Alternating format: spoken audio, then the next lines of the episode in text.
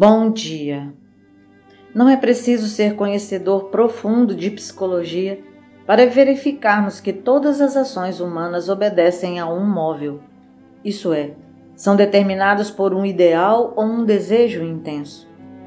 Aquilo que colocamos em primeiro plano na nossa vida exerce tal influência em nossa conduta que, consciente ou inconscientemente, nossos pensamentos, nossa conversação, nossos hábitos entram a girar em torno desse alvo e todos os nossos passos para ele se convergem.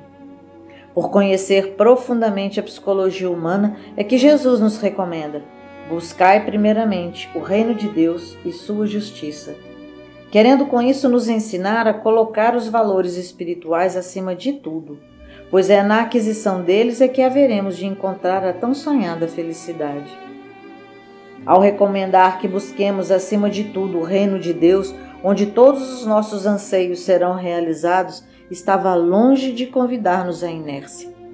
Sendo o reino de Deus um estado de consciência, uma espécie de limpar e pôr em ordem a casa mental, é evidente que não se trata de tarefa para o indolente, porquanto exige férrea disciplina interior e ingente trabalho de autorrenovação exaustiva luta contra as nossas tendências inferiores.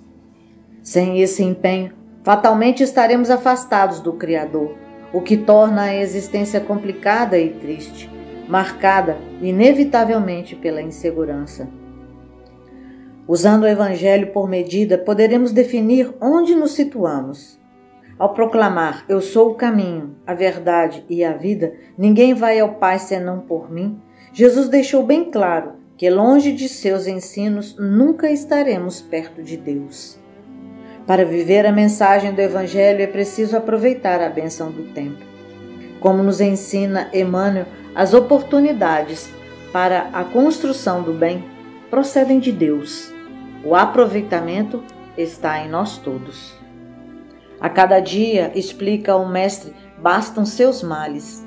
Quem se preocupa muito com o futuro compromete o presente. Hoje é a nossa oportunidade mais autêntica de aprender e trabalhar, servir e edificar. Para tanto, é preciso cultivar a percepção, o esforço por compreender a realidade que nos cerca e nossa posição dentro dela. Cada situação encerra em si mesma um apelo. Desenvolver a percepção é aprender a sentir os apelos que a vida nos faz. Diante do necessitado, ajudar.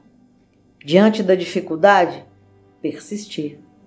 Diante da tentação, orar. Diante da enfermidade, confiar.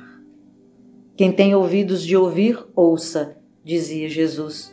Os que não atendem aos apelos da vida estão sempre à margem dela. Ainda que acumulem tesouros imensos ou detenham grandes poderes, ainda que desenvolvam os mais altos valores da cultura e do conhecimento.